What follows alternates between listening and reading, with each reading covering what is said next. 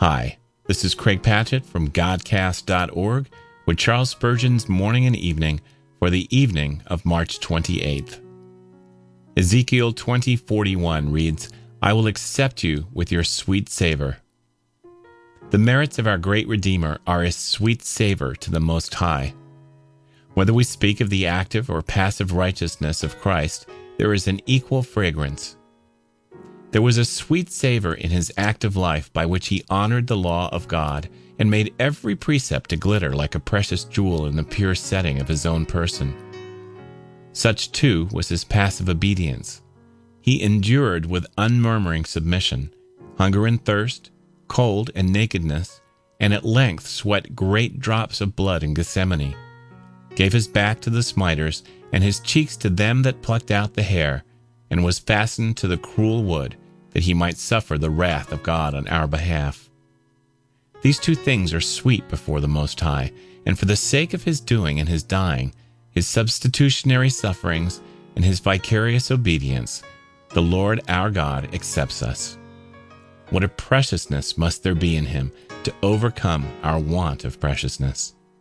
What a sweet savor to put away our ill savor. What a cleansing power in his blood to take away sin such as ours, and what glory in his righteousness to make such unacceptable creatures to be accepted in the beloved. Mark, believer, how sure and unchanging must be our acceptance, since it is in him. Take care that you never doubt your acceptance in Jesus.